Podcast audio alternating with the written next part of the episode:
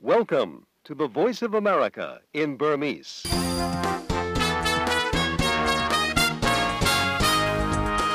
သောရစင်ပေါင်းမင်္ဂလာညနေခင်းမှာတနေ့တာအမောပန်းပြေကြပါရဲ့လားခင်ဗျာ2014မတ်လ12ရက်ဗုဒ္ဓနေ့ညနေခင်း VOA American တန်ရဲ့အစီအစဉ်တွေကိုမြန်မာစံတော်ချိန်ညနေ6နာရီခွဲကနေ9နာရီအထိအမေရိကန်ပြည်ထောင်စုဝါရှင်တန် DC မြို့တော်ကနေလိုင်းလိုမီတာ16 19 25တို့ကနေတိုက်ရိုက်တင်ဆက်နေပါပြီခင်ဗျာ။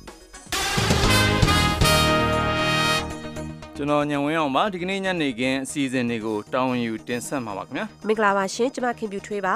မလေးရှားခီးတဲ့တင်လေရင်ပျောက်ဆုံးမှုနဲ့ပတ်သက်လို့တာဝန်ရှိသူတွေကသတင်းမျိုးမျိုးပေးနေတယ်ဆိုတဲ့ဆွဆွဲချက်ကိုမလေးရှားအစိုးရတာဝန်ရှိသူတွေဘက်ကညှင်းဆန်လိုက်ပါတယ်တခါယူကရိန်းနိုင်ငံခရိုင်းမီးယားဒေသနဲ့ပတ်သက်လို့ရုရှားနဲ့နောက်နိုင်ငံတွေအကြားတင်းမာမှုတွေရှိနေချိန်မှာပဲအမေရိကန်သမ္မတဘရက်အိုဘားမားကတော့ယူကရိန်းကြားပြတ်ဝန်ကြီးချုပ်ကိုအိမ်ပြည်တော်မှာဒီကနေ့လက်ခံတွေ့ဆုံဖို့ရှိနေပါတယ်ဒီလိုမျိုးထူးခြားတဲ့သတင်းတွေကိုမတ်သိင်ကြီးတိုင်းနဲ့အတူပြောပြပါမယ်ရှင်ဟုတ်ကဲ့ပါခင်ဗျာ East West Center ကကြီးမှုပြီးရန်ကုန်မြို့မှာကျင်းပနေတဲ့မီဒီယာညီလာခံမှာနိုင်ငံခြားမီဒီယာတွေရဲ့လွှမ်းမိုးချုပ်ကိုင်မှုနဲ့ပတ်သက်ပြီးပညာရေးဒုဝန်ကြီးဦးရဲထုတ်ပြောသွားတာက For the private sector we see we foresee the more competition in the future market သတင်းတွေပြီးမှတင်ဆက်သွားဖို့ရှိပါတယ်ဒါအပြင်အင်းစိန်မှာမီးလောင်နေတဲ့သတင်းတွေကိုလည်းတင်ပြမှာပါအခုတော့နောက်ဆုံးရမြန်မာနဲ့နိုင်ငံတကာသတင်းတွေကိုမတ်ခင်ဖြူထွေးနဲ့မတ်တင်ကီတိုက်တို့ကအစီရင်ခံပါလိမ့်မယ်ခင်ဗျာလူပေါင်း239ယောက်ပါပျောက်ဆုံးနေတဲ့မလေးရှားခီးတဲ့တင်လီရင်နဲ့ပတ်သက်လို့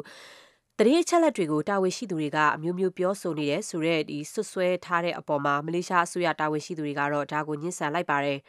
အခုဆိုရင်ပျောက်ဆုံးနေတဲ့လေယာဉ်ကိုရှာဖွေနေတာ9ရက်မြောက်လာခဲ့ပြီဖြစ်ပါတယ်။ရုရှားအစိုးရဟာတခါမှမကြုံခဲ့ရဘူးတဲ့အခြေအနေမျိုးကိုကိုက်တွယ်ဖြည့်ရှင်းနေရတာဖြစ်တယ်လို့ဆိုပြီးပြီးခဲ့တဲ့စနေနေ့ကပျောက်ဆုံးသွားခဲ့တဲ့မလေးရှားလေကြောင်းပိုင် Boeing 777ကိုပြန်လည်ရှာတွေ့ဖို့ဘာပဲလုပ်ရလုပ်ရလှုပ်ဆောင်သွားမှာဖြစ်တယ်လို့တယူပို့ဆောင်ရေးဝန်ကြီးဟီရှာမူဒီဟူစိန်ကပြောပါတယ်။ ရေမိုင်29000ပတ်လည်ကျယ်ဝန်းတဲ့နေရာမှာနိုင်ငံပေါင်း12နိုင်ငံကသင်းမော42စင်းလေယာဉ်ပေါင်း39စင်းပါဝင်ပြီးတော့ပျောက်ဆုံးနေတဲ့လေယာဉ်ကိုရှာဖွေနေတာမှာအခုချိန်ထိကတော့တဲလွန်စာတစုံတရာမတွေ့ရသေးတဲ့အကြောင်းဒီကနေ့ပြုလုပ်တဲ့သတင်းစာရှင်းလင်းပွဲအတွင်းတည်ယူပို့ဆောင်ရေးဝန်ကြီးကပြောသွားတာပါလေယာဉ်ပဲရောက်နေတဲ့ဆိုတာကိုလေကြောင်းထိသိမ်းရေးဌာနကနောက်ဆုံးသိရှိခဲ့ရတဲ့တောင်တရုတ်ပင်လယ်နဲ့ဒီမလေးရှားကျွန်းဆွယ်တစ်ဖက်ကမိုင်ယာချီဝေးတဲ့မလကာရေလက်ကြားတို့မှာလေယာဉ်ကိုအတိကထားရှာဖွေနေကြတာဖြစ်ပါတယ်။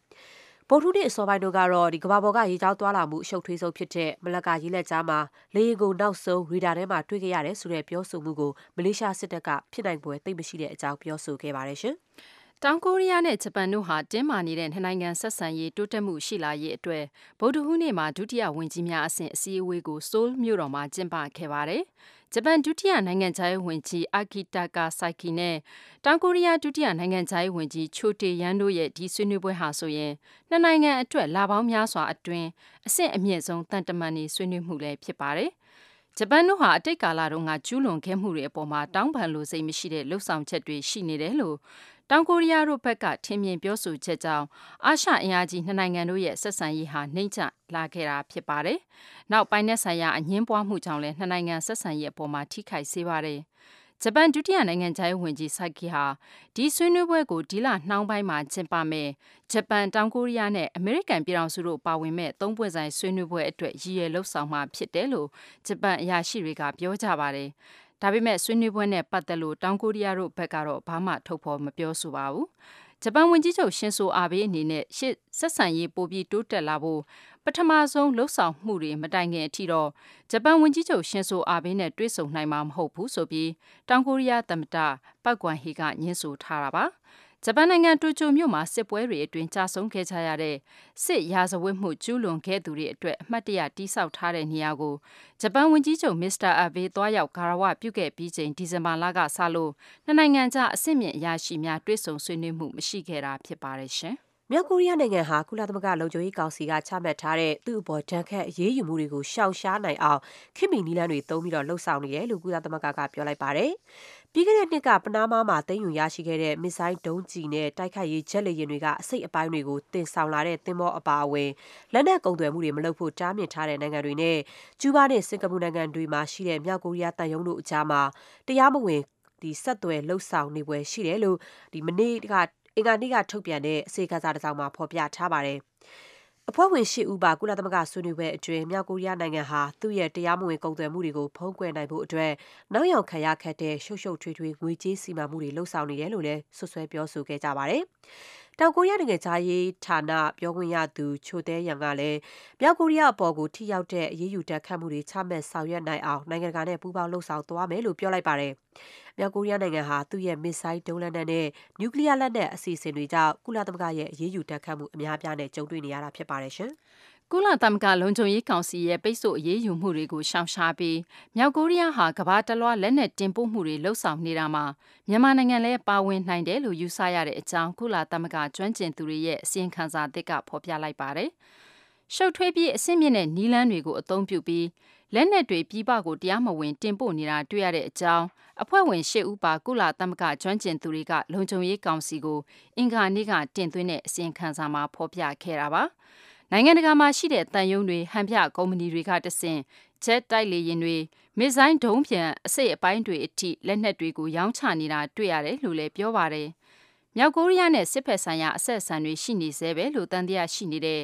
မြန်မာနိုင်ငံကတာဝန်ရှိသူ2ဦးနဲ့ကုမ္ပဏီ3ခုကိုပြီးခဲ့တဲ့2013ခုနှစ်ဇူလိုင်လနဲ့ဒီဇင်ဘာလတွေမှာအမေရိကန်ပြည်ထောင်စုကအရေးယူခဲ့တာကိုလည်းအစီရင်ခံစာကထောက်ပြခဲ့ပါတယ်။ ပြီးခဲ့တဲ့သတင်းပတ်ထဲမှာတုန်းကလည်းမြန်မာနိုင်ငံဟာမြောက်ကိုရီးယားကနေသမယိုးကြစစ်လက်နက်တွေကိုဆက်လက်ဝယ်ယူနေဆဲဖြစ်တဲ့အကြောင်းမြောက်ကိုရီးယားရဲ့စစ်စွမ်းရည်နဲ့ပတ်သက်လို့အမေရိကန်ကွန်ဂရက်လွှတ်တော်ကိုတင်သွင်းတဲ့အစီရင်ခံစာထဲမှာအမေရိကန်ကာကွယ်ရေးဝန်ကြီးဌာနကဖော်ပြခဲ့ပါတယ်။မြောက်ကိုရီးယားဟာတားမြစ်ထားတဲ့နျူကလ িয়ার လုပ်ငန်းတွေနဲ့ဒုံးပြန်စမ်းသပ်မှုတွေကိုလှုပ်ဆောင်ခဲ့ရကမကြသေးခင်နှစ်တွေအတွင်းကုလသမဂ္ဂလုံခြုံရေးကောင်စီရဲ့ဒဏ်ခတ်ပိတ်ဆို့မှုတွေကိုချမှတ်ခဲ့ခံခဲ့ရတာလည်းဖြစ်ပါတယ်ရှင်။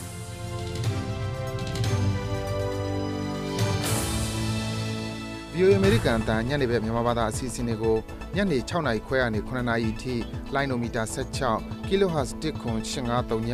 လိုင်းနိုမီတာ19 kHz 15555လိုင်းနိုမီတာ25 kHz 11965တို့ကနေထုတ်လွှင့်ပေးနေပါတယ်ခင်ဗျာ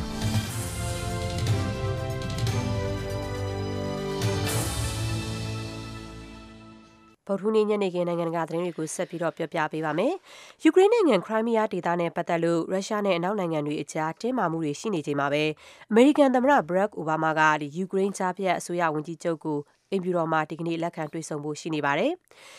ဒါဟာသမ္မတအိုဘားမားနဲ့ယူကရိန်းဝန်ကြီးချုပ်ပထမဆုံးအကြိမ်တွေ့ဆုံတာဖြစ်ပြီးတော့ဒီယူကရိန်းအစိုးရတင်တဲ့ပြည်သူတွေကိုအမေရိကန်ကထောက်ခံတဲ့အကြောင်းမိမောင်းထုတ်ပြဖို့ရည်ရွယ်တာဖြစ်ပါတယ်။ ဒီတွေ့ဆုံမှုအတွင်းမှာအမေရိကန်ကယူကရိန်းကိုဘဏ္ဍာရေးဆိုင်ရာအကူအညီတွေပေးဖို့ကိစ္စကိုလည်းခေါင်းဆောင်နှစ်ဦးဆွေးနွေးကြမှာဖြစ်ပါတယ်။ယူကရိန်းနိုင်ငံကိုဒေါ်လာသန်းပေါင်းတစ်ထောင်ကူညီဖို့အမေရိကန်ပြည်ထောင်စုကကတိပြုထားတာဖြစ်ပါတယ်။ ရုရှားလူမျိုးအများစုနေထိုင်ရာခရိုင်းမီးယားဒေသဒီရုရှားနိုင်ငံနဲ့ပူးပေါင်းမှုကိစ္စဆုံးဖြတ်ဖို့ဒီရုရှားရဲ့ကြောထောက်နှောက်ခံမှုနဲ့လာမယ့်တနင်္ဂနွေနေ့ဆန္ဒခံယူပွဲကျင်းပဖို့ပြင်ဆင်နေချိန်မှာပဲယူကရိန်းဝန်ကြီးချုပ်ဝါရှင်တန်မြို့တော်ကိုရောက်ရှိလာခဲ့တာဖြစ်ပါတယ်။ခရိုင်းမီးယားဒေသကိုရုရှားနိုင်ငံထဲသွတ်သွင်းမှုရုရှားဘက်ကကြိုးစားနေတာတွေကိုရပ်တန့်ဖို့ Group of 7 G7 လို့ခေါ်တဲ့ဒီစီးပွားရေးအင်အားကြီးနိုင်ငံခုနှစ်ခုကဒီကနေ့တောင်းဆိုသွားမယ်လို့ဥရောပကော်မရှင်အကြီးအကဲဟိုဆေးမန်နျူရယ်ဘာရိုဆိုကလည်းပြောဆိုလိုက်ပါတယ်။ G7 အဖွဲ့ထဲမှာတော့ Britain, Canada, ပြင်သစ်, Germany, Italy, Japan နဲ့ American ပြည်ထောင်စုတို့ပါဝင်ပါတယ်ရှင်။ တူရကီနိုင်ငံမှာပြီးခဲ့တဲ့နွေရာသီတုန်းကအစိုးရဆန့်ကျင်ရေးဆန္ဒပြပွဲအတွင်းမျက်ရည်ယိုဗုံးနဲ့ခေါင်းကိုထိမှန်ခဲ့တဲ့အသက်၁၅နှစ်အရွယ်ယောက်ျားကလေးတဦးသေဆုံးခဲ့ပြီးတဲ့နောက်တူရကီနိုင်ငံတဝန်းကမြို့တွေမှာဆန္ဒပြသမားတွေနဲ့ရဲတွေကြားပဋိပက္ခတွေဖြစ်ခဲ့ပါတယ်။အစ္စတန်ဘူလ်မြို့လယ်မှာအင်္ဂါနေ့နှောင်းပိုင်းအထိပဋိပက္ခတွေဆက်လက်ဖြစ်ခဲ့ပြီးဆန္ဒပြသူတွေကတက်ဆင်ယာဉ်ပြင်ကိုစုစည်းချီတက်ကာအစိုးရနုတ်ထွက်ပေးရေးတောင်းဆိုခဲ့ကြပါတယ်။လူစုခွဲကြဖို့ကြေညာမှုတွေထုတ်အပြီးမှာတော့အဓိကရုဏ်းရဲ ထိန်းရဲတွေကရေပိုက်တွေမျက်ရည်ယိုဗုံးတွေနဲ့ရာဘာကျည်ဆံတွေအသုံးပြုပြီးလူစုခွဲခဲ့ပါတယ်ရှင်။အမေရိကန်သမ္မတ George W. Bush လက်ထက်ကထောက်လှမ်းရေးလုပ်ငန်းတွေကိုစုံစမ်းစစ်ဆေးဖို့အတွက်ဖွဲ့စည်းထားတဲ့အမေရိကန်အထက်လွှတ်တော်ထောက်လှမ်းရေးကော်မတီရဲ့ကွန်ပျူတာတွေထဲကိုဝင်ပြီးတော့အမေရိကန်ဗဟိုထောက်လှမ်းရေးအေဂျင်စီ CIA ကအချက်အလက်တွေခိုးယူခဲ့ခြင်းမရှိပါဘူးလို့ CIA ညွှန်ကြားရေးမှူး John Brennan ကပြောလိုက်ပါတယ်။အထက်လွှတ်တော်ထောက်လှမ်းရေးကော်မတီအကြီးအကဲဒီမိုကရက်အထက်လွှတ်တော်အမတ် Dianne Feinstein ကအထက်လွှတ်တော်မှာ CIA အဖွဲ့ကိုစွပ်စွဲပြောဆိုခဲ့ပြီးတဲ့နောက်မကြာခင်အင်္ဂါနေ့တုန်းကပဲဝါရှင်တန် DC မှာပြုလုပ်တဲ့အစည်းအဝေးတစ်ခုမှာ Mr. Brennan ကအခုလိုညွှန်ချက်ထုတ်သွားတာဖြစ်ပါတယ်ရှင်။ Direct from Washington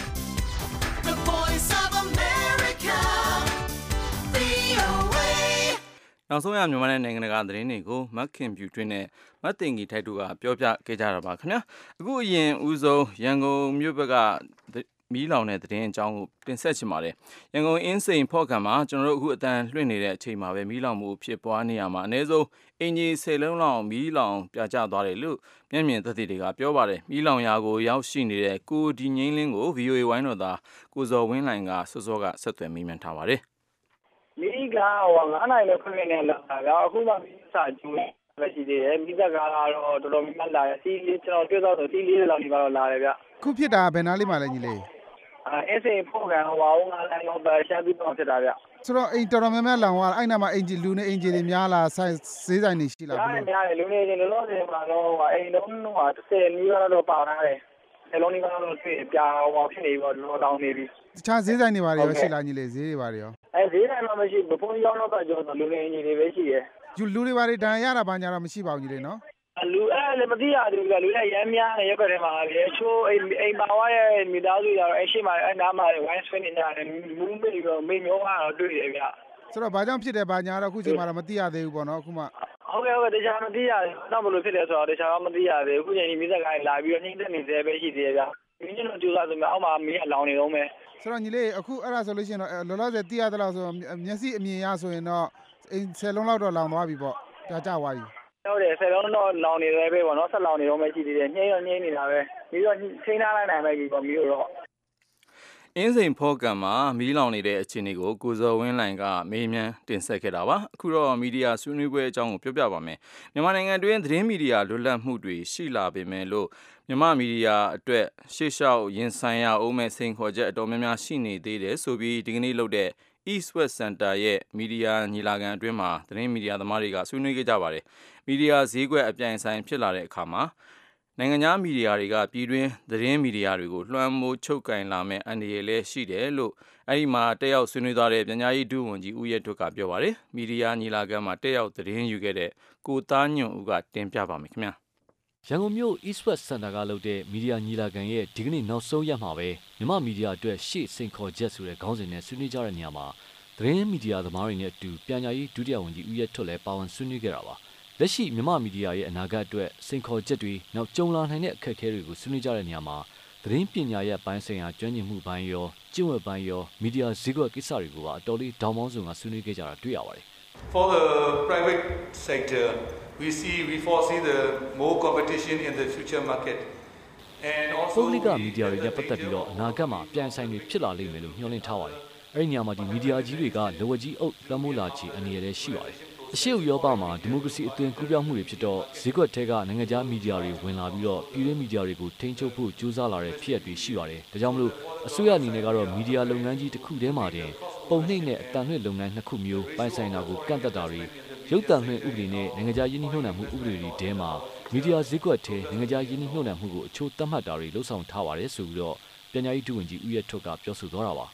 ပြည်တွင်းမှာရှိတဲ့စီးပွားရေးလုပ်ငန်းရှင်ကြီးတွေနဲ့အာဏာရှိသူတချို့ကသတင်းမီဒီယာတွေကိုလက်ဝဲကြီးအုပ်လာတဲ့အခြေအနေတွေကိုလည်းသတင်းမီဒီယာသမားတွေကဆွေးနွေးခဲ့ကြပါတယ်။သတင်းသမားတွေရဲ့ကျင့်ဝတ်ပိုင်းဆိုင်ရာလိုအပ်ချက်တွေကိုဆွေးနွေးခဲ့ရမှာတော့လူမှုသဟဇာတဖြစ်မှုနဲ့တည်ငြိမ်မှုတွေအတွက်လိုအပ်ချက်ကိုလည်းပညာရေးဒုဝန်ကြီးဦးရထွတ်ကအခုလိုပြောပါတယ်။ So we are planning to allow the more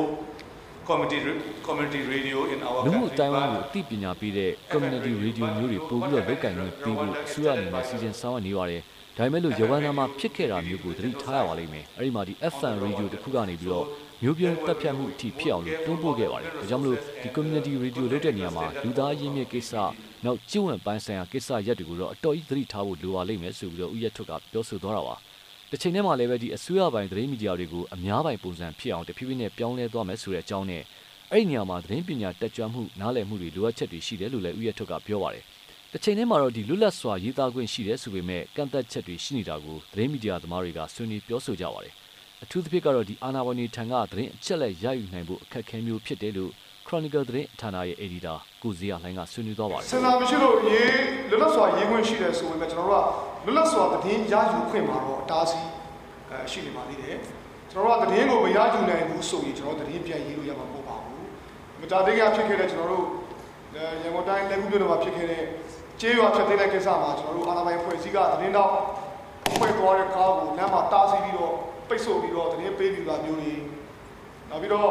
ချို့နေရာမျိုးတွေမှာကျွန်တော်သတင်းရဖို့ခက်ခဲတာမျိုးတွေသတင်းတော်ကိုချိန်ချောက်တာမျိုးတွေဒါတွေကတော့ကြံနေပါသေးတယ်ဒါတွေကကျွန်တော်တို့ပြုပြင်ရမယ့်အစိပ်ပိုင်းတွေဖြစ်ပါတယ်နောက်ပြီးတော့ government sensor ပေါ့လေ government sensor တော့မရှိတော့ဘူးဒါပေမဲ့ကျွန်တော်တို့က government sensor ဆိုတာကျွန်တော်ကကျွန်တော်ရေးထားတဲ့ written law ပေါ့ဗျာဒါကျွန်တော်တို့က written law တခုကြံနေပါသေးတယ်ရေးမထားတဲ့ဥပဒေ ကျွန်တော်တို့ချုပ်ကျွန်တော်တို့လူဖွဲ့စည်းကချုပ်အကဲဆက်တဲ့ကျွန်တော်နည်းနည်းလေးဟို sensitive ဖြစ်တဲ့ issue တွေကိုတင်တင်လို့ရှိရင်လူဖွဲ့စည်းကိုယ်တိုင်ကပြန်ပြီးဘဏ္ဍာမျိုးရှိတယ်ဥပမာသိမကြသေးခင်ကပဲကျွန်တော်လေးလူချစ်သူနှစ်ယောက်မင်္ဂလာဆောင်တဲ့ကိစ္စအဲ့ဒီကိစ္စကိုချုပ်ပိတ်တဲ့တွေကမကြိုက်ကြဘူးချုပ်ပိတ်တဲ့ကကြိုက်ကြတယ်အဲ့အဲ့နဲ့ပတ်သက်ပြီးတော့ဟောလာကွဲလွဲတဲ့အမြင်တွေရှိနေကြတယ်ရေးသားတဲ့သတင်းစာတွေကိုလည်းအတော်ကိုပဲတော့တွေ့ရပါတယ်ဆိုတော့ဒါကကျွန်တော်မမြင်ရတဲ့ကျွန်တော်တို့ရဲ့လူဖွဲ့စည်းကပြန်တုတ်ပြန်တဲ့အဲခုနပြောတဲ့ အဲဆန်ဆာဘောနော်ခုနလည်းဆိုရင်ပြောပါတယ်ချို့ကျွန်တော်တို့ sensitive ဖြစ်တဲ့ကိစ္စကိုရေးတဲ့အခါမှာအဲသူတို့ရဲ့ဒီ editor တွေသူတို့ရဲ့ပရိသတ်တွေမကြိုက်မှာကြောက်ပြီးတော့ကျွန်တော်ရေးခွင့်မရဖြစ်နေပါတယ်လူမျိုးရေးဘာသာရေးကိစ္စရပ်တွေမှာပြည်တွင်းသတင်းမီဒီယာအချို့ကဗက်လိုက်ရေးသားသလိုဖြစ်နေတာကျင့်ဝတ်မဆောင်မင်းနဲ့လူသလိုဆွဲရေးကြတာကိုလည်းဥဆောင်ဆွေးနွေးတဲ့မြန်မာသတင်းသမားတွေကထောက်ပြကြပါတယ်မြန်မာနိုင်ငံတွင်းမှာနိုင်ငံရေးအပြောင်းလဲတွေဖြစ်လာတဲ့၃နှစ်တာကာလအတွင်းမှာပဲ မြန်မာသတင်းမီဒီယာလောကမှာတိတာတဲ့တိုးတက်ပြောင်းလဲမှုတွေအတော်များများရှိခဲ့တာကိုတော့သတင်းမီဒီယာသမားတွေကအသိမှတ်ပြုပြောဆိုခဲ့ကြပါတယ်။တစ်ချိန်တည်းမှာတော့ဒီသတင်းလွတ်လပ်ခွင့်နဲ့သတင်းမီဒီယာဖွံ့ဖြိုးတိုးတက်ရေးအတွက်ဥပဒေသစ်တွေပြဋ္ဌာန်းဖို့ပြင်ဆင်ဆောင်ရွက်နေတာရှိသလိုပဲသတင်းမီဒီယာလွတ်လပ်ခွင့်ကိုထိခိုက်စေတဲ့ဥပဒေတွေတည်ဆဲကြံနေသေးတာကိုလည်းဥဆောင်ဆွေးနွေးသူတွေကဝေဖန်ထောက်ပြခဲ့ကြပါတယ်ခင်ဗျာ။ကိုသားညွန့်ဦးရန်ကုန်မြို့ကနေသတင်းပေးပို့ခဲ့တာပါ။အခုတော့ငញ្ញရင်ဆွေးနွေးမှုအခြေအနေကိုတင်ဆက်ပါမယ်။ မြန်မာနိုင်ငံရဲ့လက်ရှိငြိမ်းချမ်းရေးဖော်ဆောင်နေမှုမှာယုံကြည်မှုတည်ဆောက်ခြင်းကအရေးကြီးတဲ့အခန်းကဏ္ဍအဖြစ်ဆောင်ရွက်နေပြီးတိုင်းပြည်လုံးငြိမ်းချမ်းရေးတိုင်းသားအဖွဲ့အားလုံးတစ်ချိန်တည်းတစ်ပြိုင်တည်းလက်မှတ်ရေးထိုးနိုင်ဖို့ကြိုးပမ်းတယ်လို့ Federal Democracy မဟာမိတ်ပါတီတွေအဖွဲ့တွေနဲ့တွေ့ဆုံစဉ်တိုင်းသားခေါင်းဆောင်တွေကပြောဆိုလိုက်ပါတယ်။တိုင်းပြည်လုံးအပြည့်အခက်ရစဲရေးအစိုးရနဲ့တိုင်းသားလက်နက်ကင်တွေကြားငြိမ်းချမ်းရေးဖော်ဆောင်မှုလက်ရှိဖြစ်စဉ်တွေနဲ့ ပြည်တွင်းကနိုင်ငံရေးပါတီတွေရဲ့မြန်မာနိုင်ငံတွင်းနိုင်ငံရေးလှုပ်ဆောင်မှုတွေနဲ့ပတ်သက်လို့တနိုင်ငံလုံးအပြစ်ခတ်ရစဲရေးဆိုင်ရာညှိနှိုင်းရေးအဖွဲ့ NCCT ကတိုင်းသားခေါင်းဆောင်တွေနဲ့ပြည်တွင်းနိုင်ငံရေးပါတီ17ပါတီတို့မြန်မာငြိမ်းချမ်းရေးစင်တာမှာဒီကနေ့ဆွေးနွေးခဲ့ကြပါတယ်အသေးစိတ်ကိုမတ်ဆုမွန်ကပြောပြပါမယ်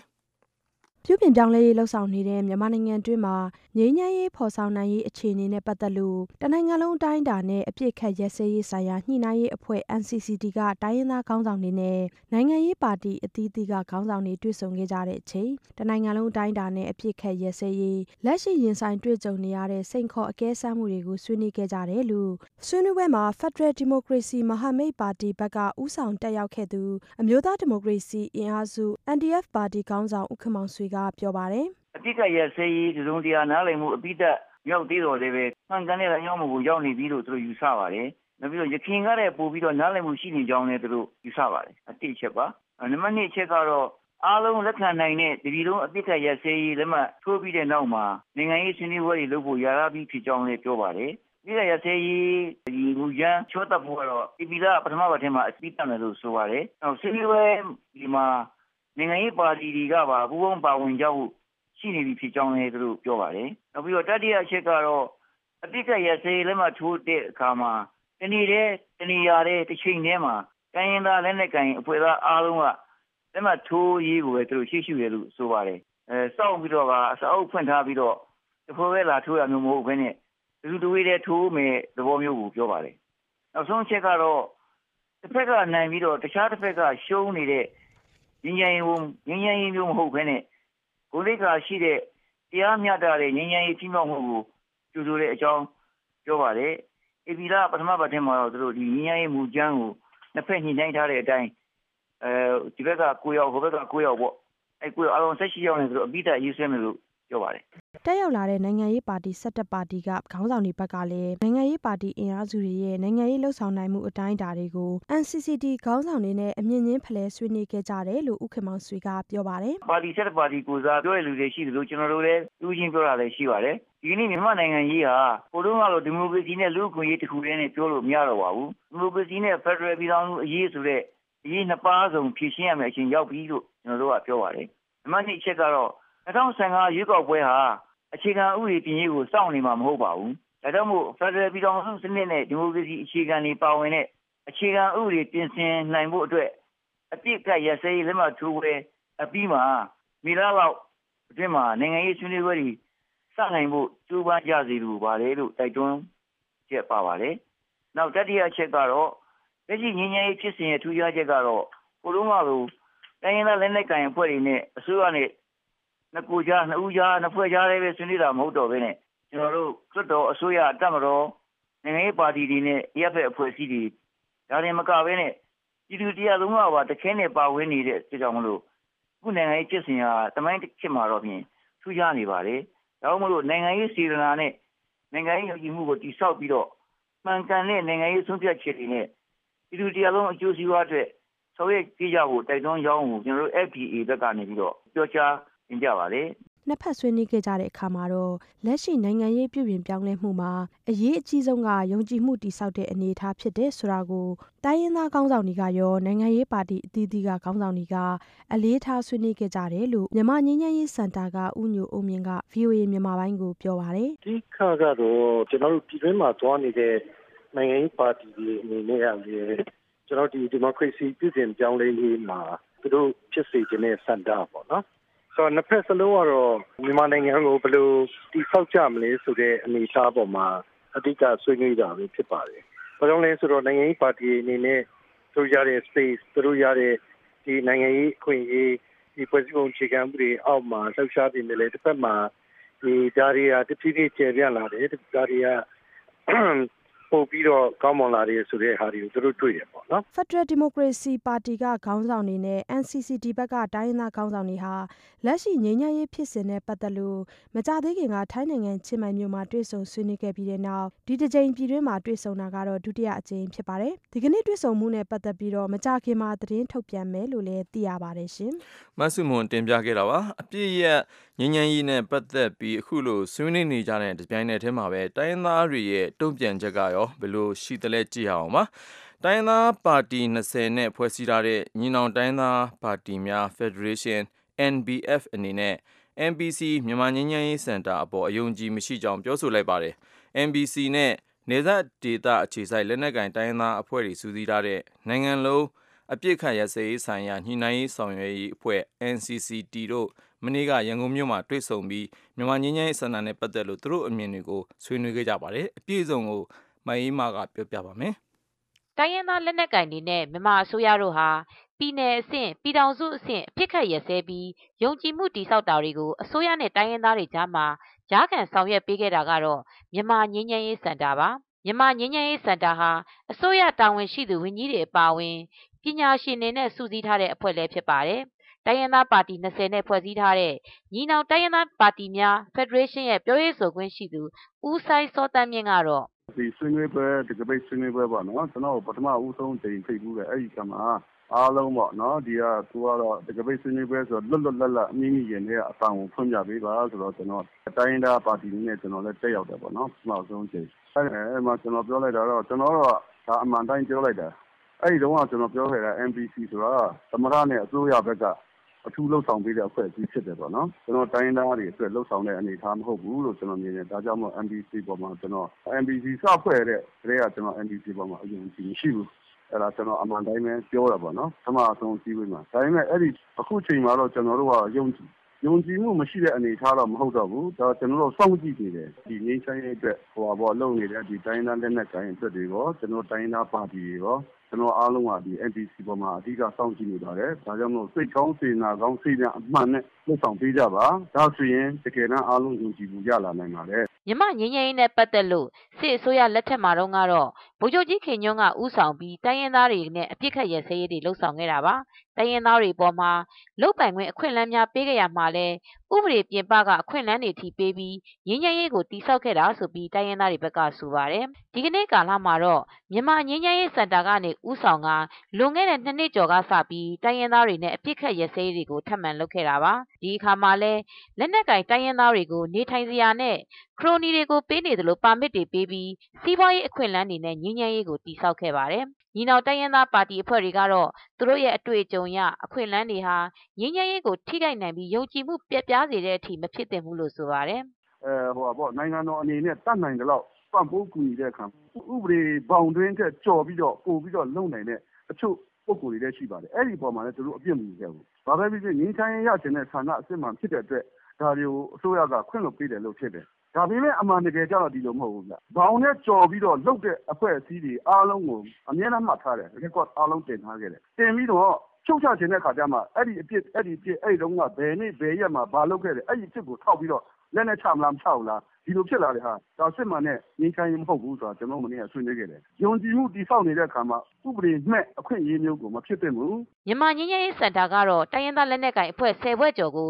ပြည်ထောင်စုအဆင့်ဆွေးနွေးပွဲတွေထိရောက်အောင်လှုပ်ဆောင်ခဲ့တာပါ။ နှစ်ဖက်ဆွေးနွေးပွဲတွေလည်းအများအပြားရှိခဲ့ပြီးနှစ်ဖက်နားလည်မှုတွေအပြန်အလှန်ထားကြတယ်ဆိုတာကိုလည်းဆွေးနွေးမှုတွေပြီးတိုင်းမှာထုတ်ဖော်ပြောဆိုလေးရှိပါတယ်။ဆွေးနွေးမှုတိုင်းမှာတိုးတက်မှုတွေအောင်မြင်မှုတွေရှိတယ်ဆိုပြီးနှစ်ဖက်စလုံးကပြောဆိုနေကြတာပါ။ဒါပေမဲ့လည်းနယ်မြေသတ်မှတ်ချက်မရှိတဲ့ပြဿနာတွေနဲ့ပဲအပြစ်ရထားတဲ့အဖွဲ့တွေနဲ့တိုက်ပွဲတချို့ပြန်ဖြစ်နေတာတွေလည်းရှိနေတာပါ။ဒီလိုအခြေအနေတွေဖြစ်ပေါ်တဲ့အပေါ်မှာလည်းတိုင်းရင်းသားပါတီတွေကအခုလိုရှုမြင်ပါတယ်။ကျွန်တော်အမြင်ကတဲ့တဲ့ပြောမယ်ဆိုလက်ရှိမှာအောင်မြင်တယ်လို့ပြောလို့မရသေးပါဘူးဗျ။ အောင်မြင်တယ်ဆိုတော့အပြီးဆုံးထိရောက်မှအောင်မြင်တယ်လို့ပြောတာဗျ။အခုကအပြီးဆုံးမရောက်သေးပါဘူးလမ်းခီးမှာပဲရှိပါသေးတယ်။လက်နက်ကိုင်တိုင်းရင်းသားအဖွဲ့တွေစုစည်းထားတဲ့နိုင်ငံလုံးအပြစ်ခတ်ရစရေးဆိုင်ရာညှိနှိုင်းဆောင်ရွက်ရေးအဖွဲ့ NCCT ကလည်းတိုင်းရင်းသားတွေရဲ့အရေးကိစ္စတွေမှာတိုင်းရင်းသားပါတီရဲ့သဘောထားတွေနဲ့ထပ်တူနီးပါးဖြစ်တယ်လို့ဆိုပါတယ်။ NCCT ကိုတော့အပြစ်ခတ်ရပ်စဲရေးကနေနိုင်ငံရေးဆိုင်ရာဆွေးနွေးပွဲတွေဖြစ်လာစေဖို့ရည်ရွယ်ပြီးကချင်ပြည်နယ်ရဲ့ KIO ထိန်းချုပ်ရာနေရာဖြစ်တဲ့လိုင်ဇာမှာလုပ်တဲ့တိုင်းရင်းသားလက်နက်ကိုင်တွေစုံတဲ့ညီလာခံကနေ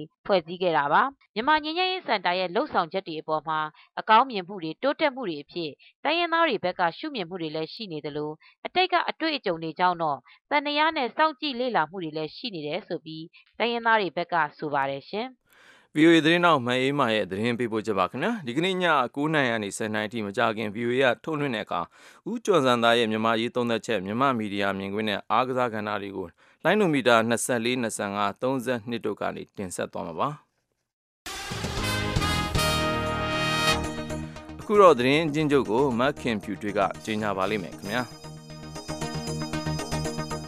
လူပေါင်း239ယောက်ပါပျောက်ဆုံးနေတဲ့မလေးရှားခီးသည်တင်လေယာဉ်နဲ့ပတ်သက်လို့သတင်းချက်လက်တွေကိုတာဝန်ရှိသူတွေကအမျိုးမျိုးပြောဆိုနေတယ်လို့ဆွဆွဲထားကြတဲ့အပေါ်မှာမလေးရှားဆိုရတာဝန်ရှိသူတွေကတော့ညှင်းဆန်လိုက်ပါတယ်။အခုဆိုရင်ပျောက်ဆုံးနေတဲ့လေယာဉ်ကိုရှာဖွေနေတာ9ရက်မြောက်လာခဲ့ပြီဖြစ်ပါတယ်။ မလေးရှားအစိုးရဟာတခါမှမကြုံခဲ့ရဘူးတဲ့အခြေအနေမျိုးကိုကိုက်တွယ်ဖြေရှင်းနေရတာဖြစ်တယ်လို့ဆိုပြီးပြီးခဲ့တဲ့စနေနေ့ကပျောက်ဆုံးသွားခဲ့တဲ့မလေးရှားလေကြောင်းပိုင် Boeing 777ကိုပြန်လည်ရှာတွေ့ဖို့ဘာပဲလုပ်ရလုပ်ရလှုပ်ဆောင်သွားမှာဖြစ်တယ်လို့တည်ယူပို့ဆောင်ရေးဝန်ကြီးကပြောပါတယ်ရှင်။ တခါတောင်ကိုရီးယားနဲ့ဂျပန်တို့ဟာတင်းမာနေတဲ့နှစ်နိုင်ငံဆက်ဆံရေးတိုးတက်မှုရှိလာစေဖို့အတွက်ဒီကနေ့ဒီဒုတိယဝန်ကြီးများအဆင့်အစည်းအဝေးကိုဆွေးမျိုးတော်မှာကျင်းပခဲ့ပါတယ်။ဂျပန်ဒုတိယဝန်ကြီးအာကီတာကာစိုက်ခီနဲ့တောင်ကိုရီးယားဒုတိယနိုင်ငံသားရေးဝန်ကြီးချိုတဲယန်တို့ရဲ့ဒီဆွေးနွေးပွဲဟာဆိုရင်နှစ်နိုင်ငံအတွင်းလပေါင်းများစွာအတွင်းမှာအဆင့်မြင့်ဆုံးတပ်တပံဆွေးနွေးမှုပဲဖြစ်ပါတယ်။ယူကရိန်းနိုင်ငံခရိုင်းမီးယားဒေသနဲ့ပတ်သက်လို့ရုရှားနဲ့အနောက်နိုင်ငံတွေအကြားတင်းမာမှုတွေရှိနေချိန်မှာပဲအမေရိကန်သမ္မတဘရက်အိုဘားမားကတော့ ယူကရိန်းကြားဖြတ်ဝန်ကြီးချုပ်ကိုအိမ်ဖြူတော်မှာဒီကနေ့လက်ခံတွေ့ဆုံဖို့ရှိနေပါတယ်။ဒါဟာသမ္မတအိုဘားမားနဲ့ယူကရိန်းဝန်ကြီးချုပ်ယက်ဆန်ယုတ်တို့ပထမဆုံးအကြိမ်တွေ့ဆုံတာဖြစ်ပြီးယူကရိန်းအစိုးရသစ်နဲ့ပြည်သူတွေကိုအမေရိကန်ကထောက်ခံနေတယ်ဆိုတာကိုမီးမောင်းထိုးပြဖို့ရည်ရွယ်တာဖြစ်ပါတယ်။ဒီတွေ့ဆုံမှုအတွင်းမှာအမေရိကန်ကယူကရိန်းကိုဘဏ္ဍာရေးဆိုင်ရာအကူအညီတွေပေးဖို့ကိစ္စကိုလည်းခေါင်းဆောင်နှစ်ဦးတို့ဆွေးနွေးကြမှာဖြစ်ပါတယ်။ယူကရိန်းနိုင်ငံကိုဒေါ်လာသန်းပေါင်းတစ်ထောင် ကူညီဖို့အမေရိကန်ပြည်ထောင်စုကကတိပြုထားတာဖြစ်ပါတယ်ရှင်။သတင်းချင်းချုပ်ကိုမခင်ဖြူတွေတင်ပြခဲ့တာပါ။ဒီကနေ့ညနေအစီအစဉ်ထုတ်လွှင့်ရမှုကမတ်ဆုမွန်ဖြစ်ပြီးအင်ဂျင်နီယာကတော့ Audrius Rigas ဖြစ်ပါတယ်။ကျွန်တော်ကတော့ညောင်ဝင်းအောင်ပါ။ VOA အမေရိကန်အသံညနေပဲမြန်မာဘာသာအစီအစဉ်ကိုမြန်မာစံတော်ရင်ညနေ6နိုင်ခွဲနဲ့9နိုင်ထိလိုင်းနိုမီတာ16 19 25တို့ကနေထုတ်လွှင့်ခဲ့တာပါခင်ဗျာ VOA ကိုနားဆင်တဲ့အတွက်အထူးပဲကျေးဇူးတင်ပါတယ်နောက်ထပ်2နိုင်ကြာမှပြန်ဆောင်ရအောင်လားခင်ဗျာ